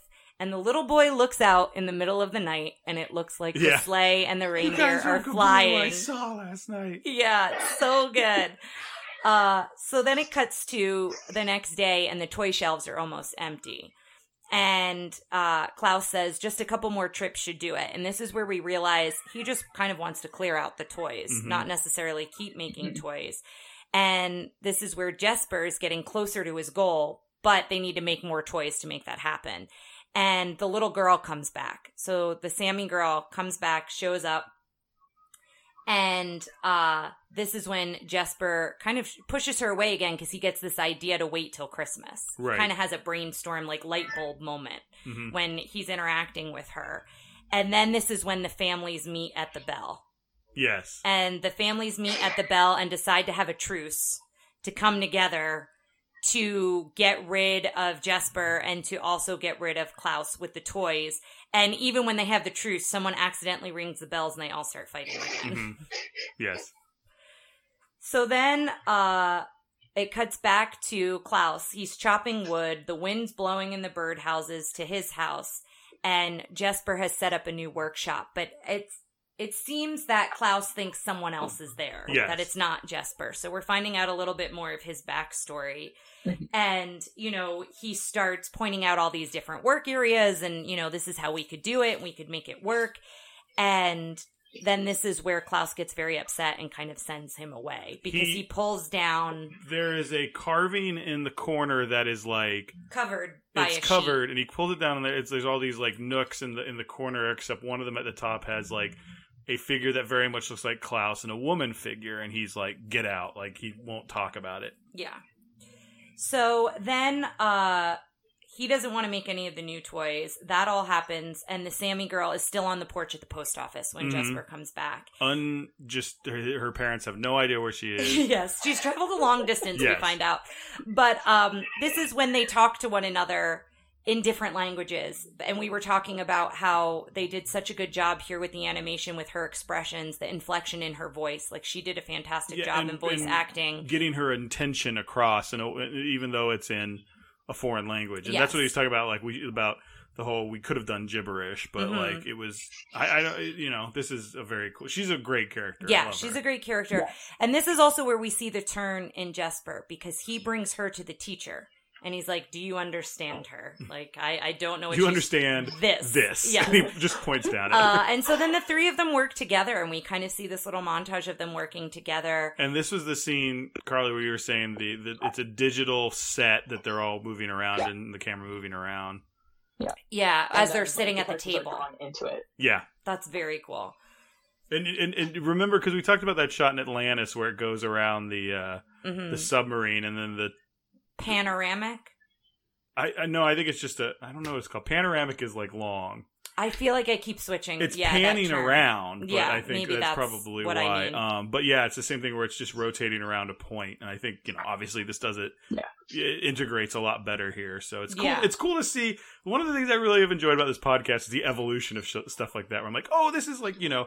I think you were the one, Carly, who once said like essentially you're taking like animation history of animation class with this Yeah. with this podcast. So it's just cool to see that stuff. And it's fun to make the connections from film to film and Yeah. kind of see how they change it and adapt it. Yeah. So Jesper starts making toys on his own in the post office, and Klaus kind of shows up, and uh, th- he starts teaching Klaus. Right, Yes. that's kind of the next bit, and then they take the toy that they made, uh, all bundled up. They Oh. go to the captain. Well, no, no. Klaus Oh. teaches Jesper how to carve. Yes. Wood. Did I say it the other way? Yes, but I like how he does it where he just puts it down at him. And Jesper was like, "Hey, man, I'm sorry." He's like, "Just," he just goes, "Uh, uh no," and he just points like, Yeah. "I don't want to talk about it. We're just gonna do this." hmm And so they go to the captain and they travel a very long journey. This is when we find out how far this little girl has traveled Mhm. each time she comes to see Jesper. Wait, they go to the captain? Do they go on a Yeah, ship? they go on the boat. Oh my god, they do. Yeah. How is this girl getting I here? know. I think she's getting there the same way they get there. I didn't connect that. That's Yeah. because he's talking about the aurora borealis and the stuff. Later on, yeah. I, he's not doing it there when they're on the boat. At the end, they see the Maybe that's what- Lights, maybe I'm- maybe putting it's those two scenes too. I together. don't know. Oh my god. But yeah, This this child should be taken away. No, she travels a really far time, and they're in tents, uh, kind of in the middle of nowhere, and so they leave the They're present. intense. They're not intense. Oh yes, They're not like yes, ah. No, yeah. I'm just kidding. uh, so they leave the present and they hide and they wait until morning. And this is, I think, the full turn of Jesper here is Mhm. where like he, the joy he feels and he's so excited to see her. And it's kind of this sled with a sail. And so we watch her parents come out and all three of them, you know, having her, getting her, pulling her in, and getting her to ride on this present that they Yes, made and for if her. any uh you know of our fairy tale friends out there has one of those for a 250 pound man and he wants to send it our way, just let us know. Well, uh, we would need to do it on the water versus in the snow because we have. I would drive if we had one that was for my size. I For would snow? do it. Just someone just like throw it, and I'm like, Okay, wee. snowmobile. There you go. I mean, yeah, same thing. Okay. Uh, so this is when. Well, I don't know why I didn't ask you, oh the yeah, Canadian. have like, you ever what- seen something like that in Is this Canada? a real thing? Um, I I've been like more in the Ontario, like where it's just farmland, so not a whole lot of wind. Right. Okay. Oh, okay, Um, got it. Yeah, like I've only heard of like dog sleds, really. I Um, guess. but it might be like further north. Mm. have to look it up. Yeah, I feel like we need to now see if this exists. I feel like a version of it has yeah, got to exist. know. So, uh, well, do you have? Well, no, because you're from Texas, so you wouldn't have any snow stories, like stories of Yeah, like I, sledding. I, yeah. I, my, we used to go whenever it would snow that one day a year, and there was a hill near us, and I'd go in a laundry basket, Well- and that was my story. we had a friend. This is super dangerous. We had a friend. It snowed a bunch. His bumper was off of his car, so it was just like the metal part, not the rubber part, but like the metal piece of the bumper. And we tied Oh. rope to the bumper, and then the other side to a sled. And he drove at like just And like you two or did three this? miles an hour. And we Tara. sat. I sat in the sled with my boyfriend at the time, so I felt safe. Who is this boy? Who was such a his name on the bad podcast. influence? Uh, but it was when we were in high school. We it was like a blizzard. It snowed so much that like we couldn't go that fast. But looking back on it, like it was really dangerous. Yeah. Really bad idea. one time, one time, Tara and I went to go see the tree lighting down at the Capitol building in Here Austin in yeah, in Austin. at Christmas, and just to let you know, zero snow anywhere.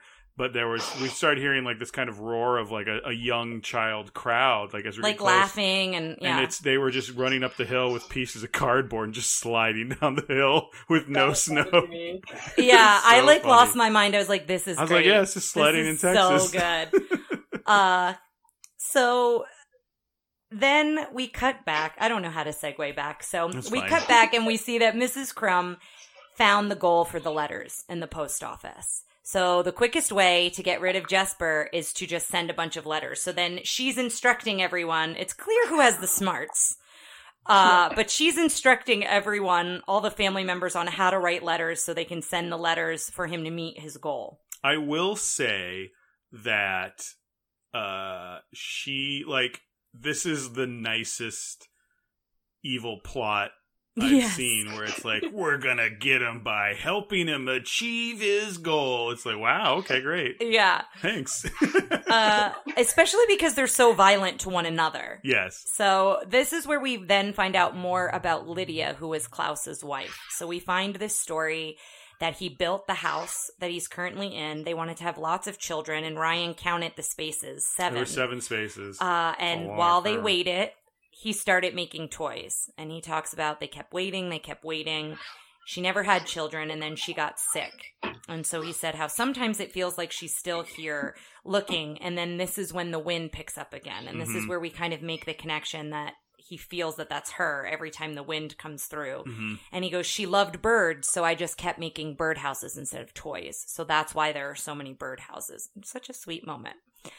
Uh, and then. This is the scene that gets me the close to cry. Closest yeah, crying it's such a sweet moment. And then he talks about how he never thought he could feel the joy and the love that he felt with her. And as he started to deliver these toys to the children, he started to feel this again. And he thanks Jesper in this mm-hmm. moment and thanks him for this. And he's like, we're totally going to do the Christmas thing. We can expand to more villages each year. You know, he, he looks at it now as like this bigger plan than just like doing it for one year, doing it in the village. And then this is where Jesper starts feeling bad and doesn't tell him that he might not be Yeah. here. But this is when he starts having conflicting feelings back and forth. And so then we hear the kids sing this counting song, which is Oh, so about fish. good about fish. I love that she's t- teaching them through fishing and fish Yes. mongering. And uh the the school looks like a classroom. It's really cool to see the transformation from like all the dead fish hanging Yes, to it looking like what a classroom should look like. but she's used her savings. Savings. Like yes, she's using- yeah, she's- this is where we find out she's used pretty much all of her savings to do this to get supplies for the kids. and she says um like, why would anyone leave now? And he's like, what do you mean? And she goes, you don't know. And she starts taking around town, and that's yeah, when we see like, everyone. look what you've done. you know those two neighbors we were talking about uh, are holding hands like Mhm. kids are playing together um, there's this beautiful christmas market uh, going up and the thing and that's when we and i said man i'd love I, that's the only thing about this not being like a disney property or a like universal property Netflix has a ton of money. They could totally do a pop up somewhere. but they don't you have think? there's no there's no netflix land that has Well, where you know where think- it's easy they don't have a place for it to go But think about all the pop ups that like Austin does just for the holidays. Like What- they could just like pick a city and do a pop up. You know what, I mean? What I'm saying is we need to develop Netflix land, and what, and we're gonna have like you know like Mitchell's versus the, the, Machines. the House of Cards Machines. land. Oh, and no. I'm trying to think of where else other big Netflix properties. Uh, but yeah, it looked like an outdoor Christmas market, and it reminded us listeners if anyone has been to the one in Philadelphia, uh, there's a beautiful, like, kind of German Mhm. influenced outdoor Christmas market. But just think of an outdoor Christmas market. You know, they're everywhere and they look a little different depending on where you are. But Yes. that's kind of what it looks like. And it's so drastically different from what this sad, dark, gray town looked like. But like they decorate the whale skeleton hanging, so it's still the same town, but it's just you get this more beautiful like Mhm. look at it. I mean, I think if we looked at side by side pictures, we might be able to see exactly what they're doing to change it. If it's the lighting, if it's some of the I think it's a little bit Yeah, of a- everything. yeah, yeah. Yeah. But then next, the little girl comes back with her family. And again, I think it's Klaus who says a true act of goodwill. Someone kind of Yeah. references that again here. And they're going to help build the toys. So essentially, they kind of become his elves, but they almost become more like an extended part of the family. Yeah, well, they they carve little carvings themselves and put them in the slots where the kids Mhm. would go. Alva's there as well, helping out. Like they're and all Jesper's working on there. everything. Jesper's there and represented as the carving as, as, as well. yeah. Mhm. And then Klaus comes down dressed in all red, and he's a little insecure about how much red it is. well, it's also very close to what they've been wearing. Theirs are like red and blue, and his and a little pink, I red. think, yeah. too. And I think that's a cool way of like the way they make like Christmassy Santa traditions happen in this movie aren't necessarily like oh you can't necessarily see them coming a mile away and they're not out of nowhere like and they don't do feel forced. It yeah. feels very natural with the Yeah. storyline. Uh, and so then when this happens, Jesper's father shows up and he's like, I can't believe it. 14,000 letters. That's amazing. And Yes. Jesper's, of course, very surprised. And then Mrs. Krum and Mr. Ellingboe. Ellingboe and a couple of each people from each family show up as well. And they're talking about, yes, we, you know, it's so great. He got the kids writing letters. Also, he could go back home. And then this is when everybody overhears that. Klaus overhears that. Alva overhears that. And they're kind of upset because now they realize this was all done for self. His motivation was selfish. Ryan doesn't love this part, but you agree you love the way. It- it's in the timeline of the movie it's a very short amount of time when they're all kind of mad at each other but at the end of the day i think it worked pretty well Yeah, I think because i did the same thing i did probably last time where i went this is stupid i don't like this part and then when it turns i'm like oh like i you know yeah, I, I yeah. I think you have to it. have this part to have that turnaround, to have Yeah. that second part. So he winds up leaving with his father. The little girl follows him with her sled that Mhm. they made her, and she's crying. He's leaving with the boat with the captain, and then we see he's actually on the dock. He actually didn't. Yes, he actually that's said when I- goodbye to his father when we see him on the boat. and i do like that like i like that we don't necessarily see it but he talks about it we get to see like instead of it just us seeing what happens we get to hear how important this was to jesper being like he was said he was very proud of me he, He hugged, hugged me, me, like yeah, you yeah. know. This is where we also talked about, so I didn't know if we wanted to take a moment, the lighting on their eyes and the different reflections and spots. So I don't I- know if we want to take a moment. I would now like that. to uh, open the floor for Carly to complain about how hard it is to do eyes in animated films. Carly, take it away. Um, it's like render and eyes, like they're- you have to get like that right balance of refraction and reflection to get like that glisten and also still be able to see the eyes. Mhm. And they were able to do it in 2D really well. Like, um, there's an earlier scene too with Klaus and his eyes because like it was like when he was sad. Yeah, the fact that they could make it look like eyes, but also watery eyes, and you could tell the difference. well, It's I just really impressive. I never thought about it until as And soon as you said, I was like, yes, this is great. And they talk about in the lighting how that was one of the things in their lighting technology that they used was to to make the glisten on the lights and to make it feel the eyes. realistic Yeah. too, right? Yeah, Mhm. like the the whole piece of that was really really great. So another another thing to look out for when you Mhm, go back and rewatch this, as we will. when you rewatch it because Yes. you've already watched it once before you've gotten to this part. So then both families start coming with fire as they're loading the toys. They basically are the mob Frankenstein mobbing from it, yeah. well, Frankenstein mob or Beauty and the Beast mob Yes, is what yes, I was yes, thinking. yes. But either way, uh, as they're loading the toys up on the sleigh, and all of a sudden we hear Jesper comes running and jumps on this giant bag that's on like a pulley that's going to be dropped into the sleigh. And so he swings into the sleigh and he like grabs the reins, he's like, hiya! And then they start sliding backwards. He's like, we're not attached. Why are we not attached? I would have never done I this if the reins weren't attached. Why wouldn't was somebody do this? And so then it starts. Just not moving. Yeah. Yes, and then it starts. Oh, he crosses his arms like because he's so mad at him. it starts this whole um, montage of the sleigh being out of control Mhm. and them all chasing him, being chased by them, toys falling out of the bag, them trying to save the toys. Now we haven't this whole time talked about two characters in this. oh yeah, we haven't. We haven't mentioned Right. Pumpkin and Honey, Yes, which are two children, mammoth children, giant children compared to how small the rest of the family members are. compared are. to how okay, they're bigger than Klaus. they are bigger Klaus. than Klaus. Yeah. They're as big as a house. They're bigger than Klaus. we see them fight throughout the film. So we should say we're introduced to these characters. We kind of see them bicker with one another back and forth. And they're doing that here. And then she goes off the, the cliff. cliff, like falls around her and he saves her. and he saves her. And so that happens while the whole chase scene happens. Uh, Klaus and Jesper are about to go off the top of the cliff, and he basically holds the sleigh. Like Yeah. it drags him until the, the end of it. And this is when I started thinking about how this scene resolved, and I'm like, don't they go off the cliff and then someone shoots an arrow through the snow? And I'm like, no, and you go, that's Mulan. I'm Yes. like, oh, right, right, right. wrong movie, wrong movie. Uh, but here is a little bit of a, a twist or a spoiler. So again, I'm just going to say it one more time. If you haven't seen it, you should stop this Yes. and go watch it. Watch this movie. But um, Mrs. Krum knocks the bag. She splits the bag Yes. open, and all the toys go out over the cliff. And I think it's Jesper. Is it Jesper who says the true act of good will will always spark another because they look behind Mrs. Krum and it's the two children holding the, the one another. The girl is is holding the big guy. Oh god. Yeah.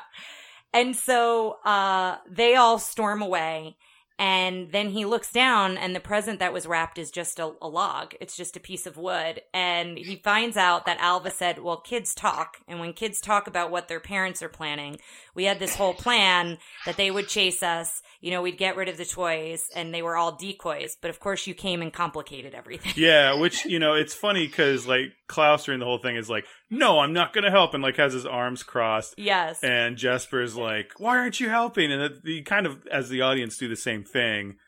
And then now you're like, "Oh, that's why he was like, I don't care if they catch this. Who gives? Who yeah, cares?" these aren't anything important. So then we there's another montage of them delivering the actual toys and they get to watch the children open the gifts and I love that they're kind of sitting on this hill and they give that kind of quiet high five yes. to one another. It's Well, so also because Klaus's hands are so enormous compared Yes. to Jesper's. Yeah.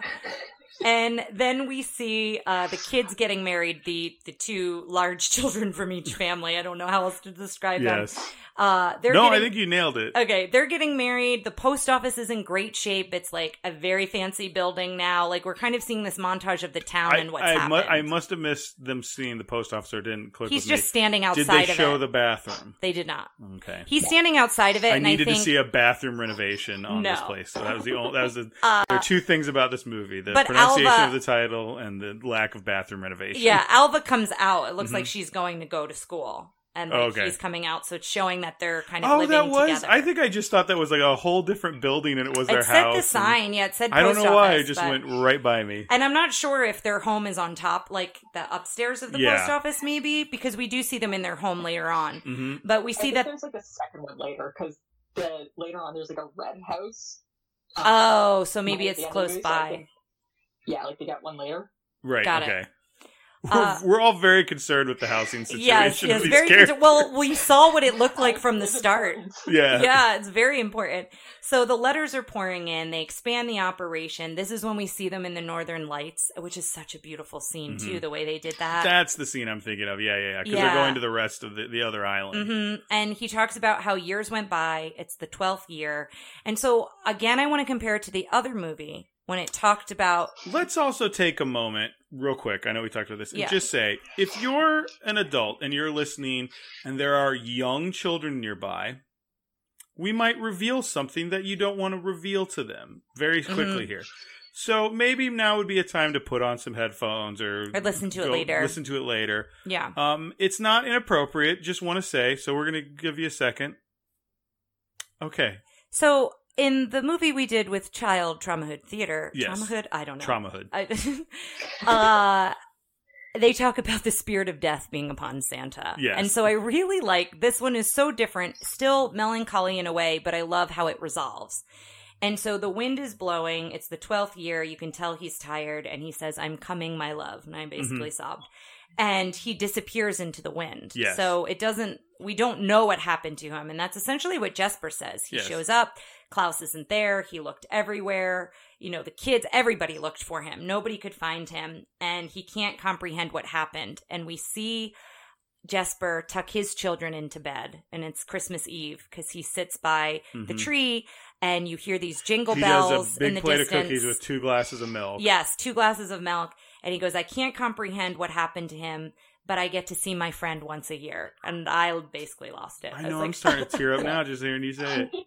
it's so good. It's it's, and then that's the a- ending credits. Yes, Klaus and it's- comes in at the end. It's such a good like ending, and there's some funny stuff at the beginning, but at this point they leave you on just like. No, I feel like a lot of movies don't leave you on this. Like, I just felt good. It felt like a nice, Yeah. war- it was a nice warm cup of cocoa of an ending. like, you know, like just wholesome and nice. And you're like, oh, what a good movie. Well, so, and the other thing Yeah. that we wanted to mention here, uh, with you know Yes. having kids not listening, is I really love that they keep the tradition and the spirit alive. That the the kind of magicalness I can't explain it, but this is what happens every year. yes. And I feel like a lot of times, you know, uh, we're not parents, but I, I would imagine that parents struggle with that lying to their children about Santa versus the magic What- of Christmas. what do you mean lying to your children? All right, Tina Bel- Tina you- Belcher from the from Bob's Burgers. good- that like episode that. when Bob is like is like I can't believe the other kids believe in Santa. She's like, what? And he's like, like, oh, never mind. oh, never mind, never mind, never mind. Um, but yeah, I love that they keep that tradition alive. I love Christmas movies that keep the magic of Christmas and don't spoil it, so you can watch it at any age. yeah. and feel that. And this movie really stays true to that, which I think is kind I of I also special. like that they didn't go into it. They were just like like because again, the movie They is not it's it, not yeah. a magical movie. There are two things that are magical. There's the the fact that the wind might be his wife like giving him hints, Guiding him, But even yeah. that's not that's iffy. That's his interpretation. Yes, you could and look at it that way. and then the rest of it is like the end is just like and, and Santa still comes around, right, kids? Like like hmm you know it, like none of it is, is is super magical but the the the movie is magical in the sense of like all the wonder and good Mhm. feelings of christmas Yes. of the holiday season Yeah. like i think it does a really good job of that without being a fantasy movie Well, and I think too, even if you don't celebrate Christmas, even though it's based around the traditions of Santa and Christmas, that idea of a good act, Yes. you know, I think you, your family, your children can still get a lot out of this film, even if you don't celebrate Christmas.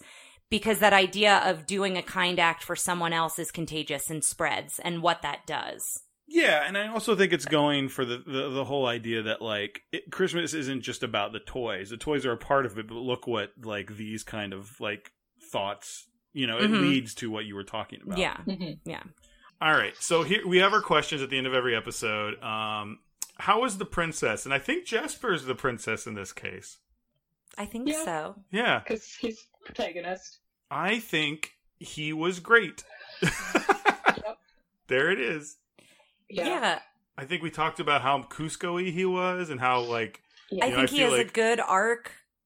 he has. You know, we get to see his journey. We get to to Mhm. feel along with him. you know, going from those very selfish motives to doing things for others and his relationship with Klaus and how that Mhm. changes as well. And with Alva. So we get to see him interact with a couple different characters and the kids, honestly. Mhm. From him being like really annoyed with the kids to like genuinely excited Mhm. with the kids.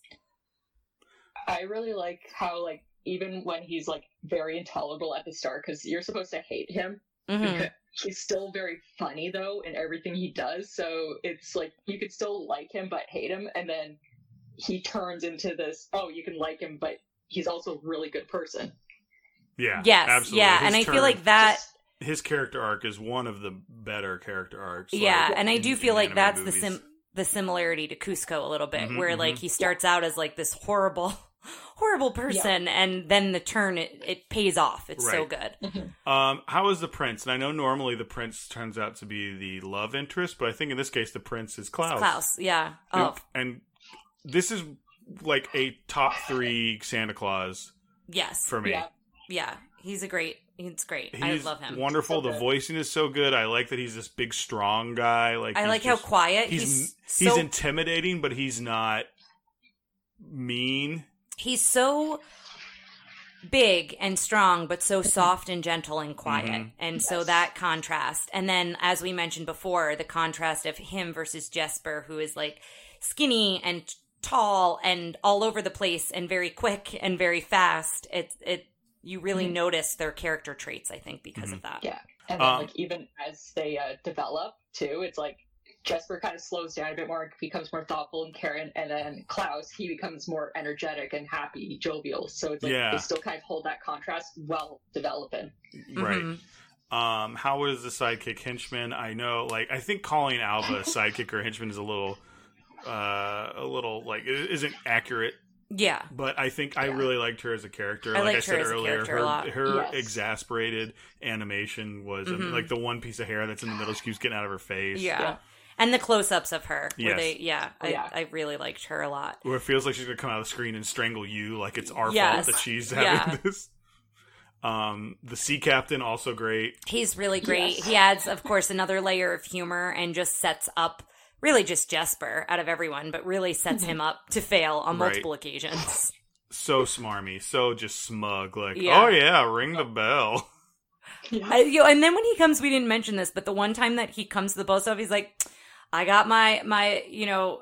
Do I have to carry all those bags? Are they heavy Yeah, today? when there's no He's like, mail. He has no mail, and He's like, he's don't like, you have a job? He's like, I have it. Why don't you go do your job? I do have a job. I'm here to pick up all the mail. all the mail you've collected. Yeah. yeah. Um, does it hold up? So, real quick, uh, uh, like, okay, female character agency. It's a pretty male centric movie, but like there are some good female characters. I think. Yeah. yeah. Um, Mhm. Drinking and smoking. I don't think there was either of that. Guns and firearms. There's some. There's a lot. I mean, well, there's a lot of just like weapons. It's I, very say. Toony. Yeah, Yeah. yeah, yeah. Now, the Yeah. one thing I do want to talk about is ethnic representation because I had watching it the second time I struggled with it a little bit because there's no people of color. Uh, Yeah. In this, and there's only, as far as I can tell, one person of color um, who is an, a voice actress, and that's Rashida Jones. Mm. And you know, I feel like her and Jesper could have been not like they could have come from out of town and further away. Like Yeah. I think there's something of like the them- sea captain as well could have because we don't know his origin story. you know, I everyone was very, and I know there's probably it's kind of got that Frozen One syndrome where it's like, well, it's in Norway. It's like it, it is, but it Yeah. isn't. And you still could have people migrating from different places. Right. Yeah. So I feel that, and you could have also have hired other people if you wanted to go with that. Yeah, if you yeah, at least have a Mm-hmm. multicultural voice cast. On the other hand, I do think the, the the attention to detail they did to the Sámi, who are you know an indigenous people of the of Scandinavia, I think was very you know well done. Yes, we talked about that at the top of of, you know, how authentic they wanted to make it. So yeah, I think we do need to to give credit Mhm. there for sure. All right, so let's do it. It is time. All right. And explain what we've decided for the villain. So it's going to we're going to go with just one villain this time, and it's Mrs. Krum. Since she's kind of the Mr. leader. We felt Mr. Ellingboe was a doofus. um, there's even that line where she he says something very stupid. She goes, "How have we not defeated you yet?" Like, Yeah. So we you you know Carly, our listeners hopefully know. Let's go. Frightening. I think she's a little scary, but not much. I, I would say like the, those shots that were pointed out with the composition, like really do a good job of making her frightening. hmm Um, but there's still like that comedic layer at times. Mm-hmm. I think I'm gonna give her a two. That's what I would give her. Yeah, I like I I think she has the frightening aspect, but then she talks and she's very funny. I she's think- very sarcastic, and so that for me like takes her frightening down a little bit. And like you said, she never really tries to like actively like her. Yes, they're always fighting, they're always battling, but besides them like throwing that tree and that rock, they don't actually try to like harm them. Right. They try to like fulfill his goal, so he'll leave. Um, I will say, and this may be a, a, a hot take. This sh- Joan uh, Cusack did an awesome job voicing her. For some reason, she was the only character that I went, "Oh, that's John Cusack or Joan Cusack." Like everybody else, kind of. So she fell took into you the out of role. it a little Yeah, bit? I don't know if it was the way she was. It's just maybe Joan Cusack. Like I've seen her animated so much lately. Like we saw her in Chicken Little, and I felt like Mm. that voice worked better, like with that character and with Jesse. You know, I I don't know. I didn't feel that, but I can see why you felt that. Yeah, I think yeah, yeah, sometimes strong voices, especially when you know them from other things, can sometimes Mhm, take mhm. you out of it a little bit. But like Will Sasso is is Ellingboe, but she was. a- I I did think she did a good job, but I agree. I that was part of why I don't think she ever got frightening because I'm like, oh, that's just Joan Cusack. hmm Um, funny. She, I thought she was very funny. I give her a four. yeah, I'm giving her a Yeah. four. Yep. Also, because she's so small, she's like so petite, but like has this commanding presence about So her. that's the next thing with fierce yeah. is I don't think she's got huge drag queen energy, but I do think she's got a commanding presence considering she's tiny. Like when she and a woman, and she- you know, not for nothing, but and a woman, Yes. and like uh, with a lot of there's a lot and of what men. I'm assuming is the late 1800s. Yeah, and they're in like a whaling port. Yeah. Uh, um, she is so small. Like even like when they she finally they get out of the cart next to Jesper's dad and Jesper. That's when I'm like, oh, you're Munchkin. I feel like, almost you're like- very like. Her hat is almost taller than Yes. she is. So this Like- whole time I thought she was this huge imposing presence, and then when they show Yeah. how big she like is next to someone, I'm like, oh, you're tiny. So I would almost give her for fierce a three or a four, maybe a three. I'm gonna give her a three. Okay. I'll say three. Um, effective. So at the end of the day, the whole thing is, she, you know, she's just trying to get fighting going together, and she even makes a comment about how ineffective they are in any of her goals when she says, "How have we never defeated you before this point?" Yeah, I mean, she's Yeah. effective in the first part of the plan, which is to get them to write the letters. She is an she has she an doesn't- excellent letter writing campaign. I will give her that. She doesn't get Jesper to leave the island, which is the second, and then the toys to be stopped. But I think, you know, she goes pretty far along in the plan. Because even Mm-hmm. when Jesper comes back, they think they've gotten rid of all the toys. hmm So I think I'm going to give her a three. Okay, Three's the safe one. Yeah. I What think- What are you doing? I think we're doing threes across the board. Okay. Or no, I this actually one's think tricky. I feel like in general, I'm to gonna say rank I'm her, actually but- gonna. Yeah, it's a soft three. Yeah, but I think she completes part of the plan, and I feel like the way we've ranked people in the past, like I think she But here's the thing. It, again, it was a letter writing campaign. I'm going to give her a two because I think she needs to because you down think her plan Yes, yes, wasn't yes. great. Yeah. Okay, fair enough. Um, design. I give her a four. I really liked her design a I- I lot. love Yeah, design. I'm gonna give her a four as well. Okay. Yeah. You can give her a five if you want. No, I don't think I I liked You it don't a lot. think it's I d- iconic. you just think she's really good. yeah, yeah, but I did maybe be like, ooh, I could cosplay as her. Of course. Trying to think of how I would do it. Go away, Heat. Uh, one. Yeah, I enjoyed. Yeah, I, I never wanted her to, or any of them really, to leave. Because like no matter like how much they fought, it was like they still had their charm. hmm hmm They and were- it's like you know eventually they'll turn around too. It's just they Yeah, need a bit yeah, more yeah. time. Yeah. Like we talked about this. This is kind of a low stakes movie, but it was still, you know, it was it was still fun to see the villains. Uh, yes, factor. I'd like to hear y'all's answers. Yeah, I um I was excited to see her, but after, you know, second watch it, I knew her, so I wasn't like waiting for her, right? Right. But Mhm. I think I'm gonna oh, a three. Movie three. Yeah, Okay. I mean, I want to cosplay as her. I feel like I need to give her a three. Carly, Oh yeah, three. she's getting a two from me. hmm Um, so let's see what that puts her. Her number with guest is a 19.3, which I believe is pretty high. Yeah, I think so. Uh, I think she's a little too high, Yeah. but not too much. Where where is she? She is right above, above the Carnotaurs. Oh, the, the, from the, Dinosaur. the tie, yes, the tie of Carnotaurs and Man from Bambi. Okay, I don't mind that she's there. You think she should be lower? I would put her below Man. Oh, okay. I would all, you know, like, but I don't think we're too far off. No, I think she's all right. Um, final question, and I think we all know the answer to this is: Do we uh, get, I guess, a bootleg version on in a clamshell since it's only digital? Yeah. and put Oh. it on our, our our shelf, or do we lock it away in the vault forever? And those are the only two answers available to anyone. Carly, what do you think? I think I, I mean I think we all know our answers. Oh, I go watch this every year still. Yeah, Yeah, and I think we said the same. It's going to be in our rotation of I what we watch. I kind of want to start watching it outside of Christmas. Yeah. It's really just a good movie. hmm Yeah. I- I think you're right. I think it's a movie to watch when I need a little bit of a pick me up. Yeah, it's great. Even to have on in the background, Yeah. you know, if you're doing Yeah. something.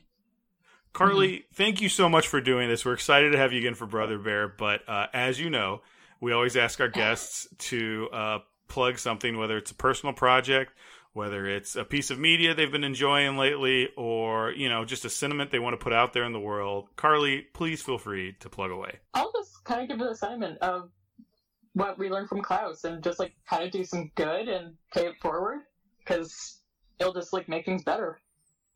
Also, uh, that's very sweet. But you should also plug like your Instagram or maybe the last Oh. project you worked on or something. Come on. Oh. Oh, with like social media, I'm so bad with it. Oh, okay, okay. Well, we can brag on you by sharing your project. We can I'm- share some links when the episode I'm gonna up. plug Yeah. the picture you drew for me of an Ewok with a mustache. oh, that one time. picture's I'll great. put that up. That's great.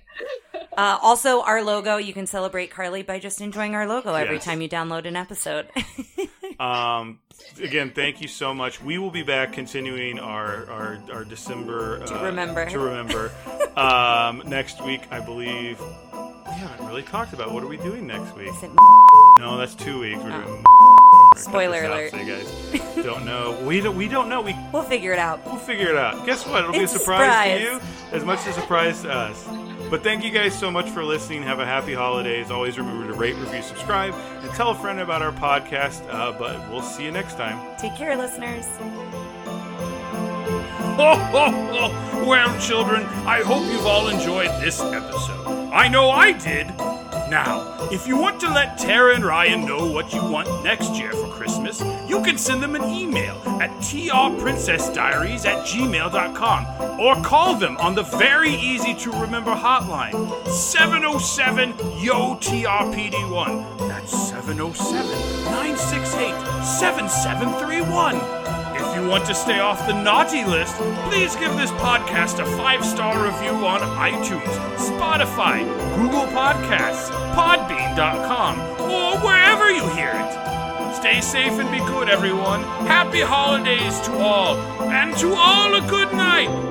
Ho, ho, ho, ho, ho!